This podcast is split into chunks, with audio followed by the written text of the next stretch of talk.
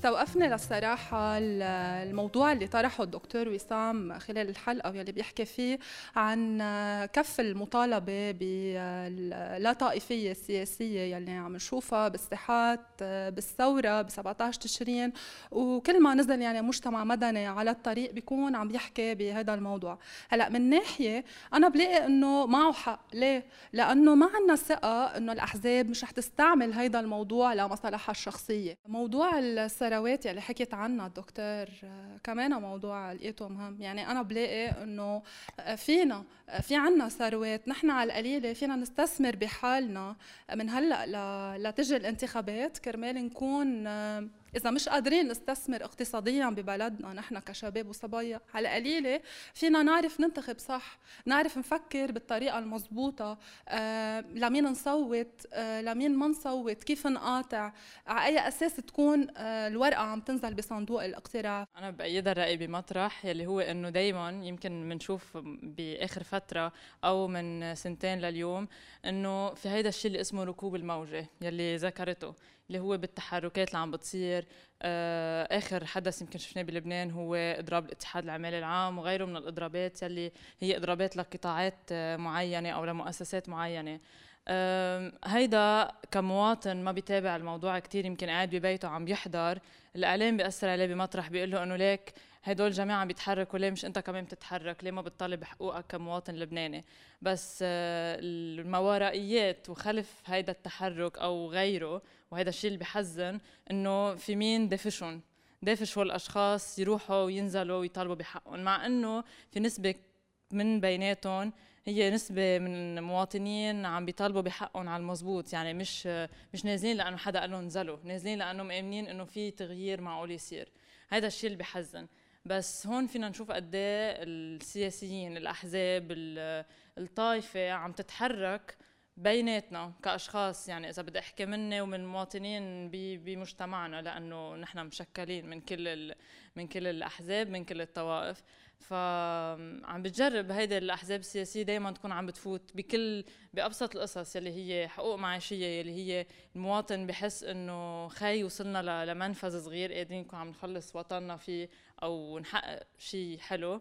بجربوا هن يفوتوا ويكونوا مثل سوسة بين بين هول الأشخاص. فهذا أمر كتير محزن يعني وعم نشوفه عم نلمسه آه، بتحليل يعني تحليل الاشياء اللي عم نشوفها قدامنا على أرض الواقع. إنه اليوم الغاء الطائفية السياسية منه إنه والله بس دونه بالدستور أو بنكتبه على الوراق اليوم أنا إذا كتبت إلغاء الطائفية السياسية مش يعني لغت وحتى اليوم إذا ما كتبتها مش يعني كمان منا موجودة.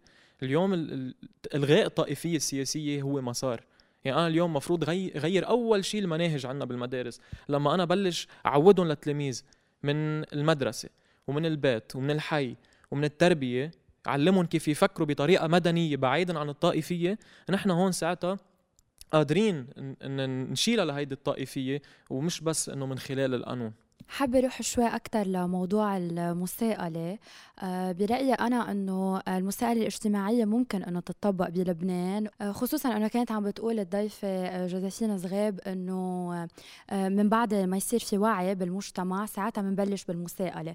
فأنا برأيي أنه صار في وعي منه وعي كامل منه شامل كل المواطنين والمواطنات بس فيه والدليل كيف صرنا عم نتعاطى مع السياسيين آه، بالحياة العادية آه، غير ما كنا نتعاطى معهم قبل بطل في هيدا الهيبة لإلهم بالأماكن العامة وكل هالأشياء اللي عم بتصير حتى على السوشيال ميديا وهيك.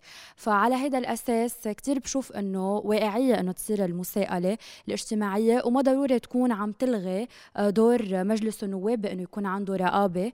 فيهم يكونوا اثنيناتهم عم يتكاملوا مع بعضهم المواطنين والمواطنات يحسوا حالهم فاعلين معنيين بالأمور العامة بالدولة وبنفس الوقت كمان مجلس النواب عم يلعب دوره. وأنا صراحة ما مصدقه إنه صار عمري 21 سنة وصار في إنه انتخب فناطره عن جد إنه يجي موعد الانتخابات لاقدر أعبر عن رأيي بهيدا الصوت الانتخابي اللي بدي أعطيه لشخص ممكن رجل أو امرأة بس على مشروعهم أكيد. لأنه بالانتخابات النيابية الأخيرة كنت كتير حابة إنه انتخب كنت عم تابع كل شيء عم بيصير من حملات انتخابية لنهار الانتخابات ولما بعده حتى بصدور النتائج النتائج كنت حابة كتير أنه أنتخب بس ما كان عندي الفرصة. استفزتني فكرة أنه بالنسبة للضيف من الغباء أنه نحن نكون عم نطالب على الأرض بإلغاء الطائفية السياسية بلبنان.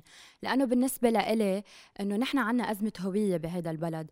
ما بنحس حالنا عن جد نحن عنا انتماء وطني غالب على باقي الانتماءات التانية المناطقية أو الحزبية أو الطائفية.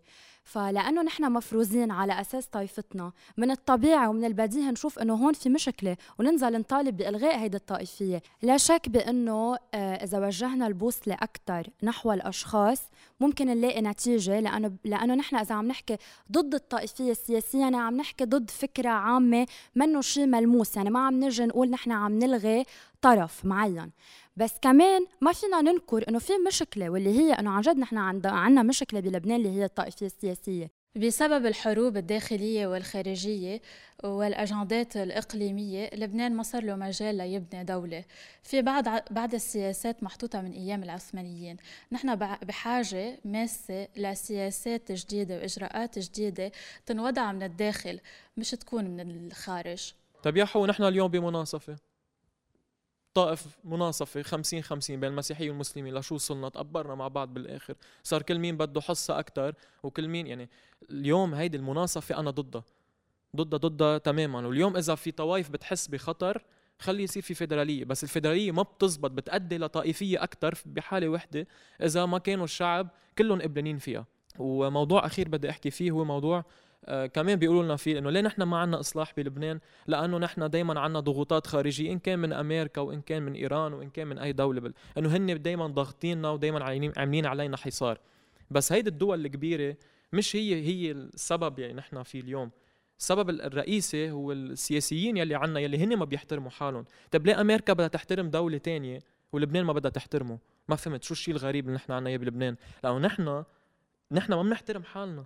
نحن بعنا حالنا عندهم.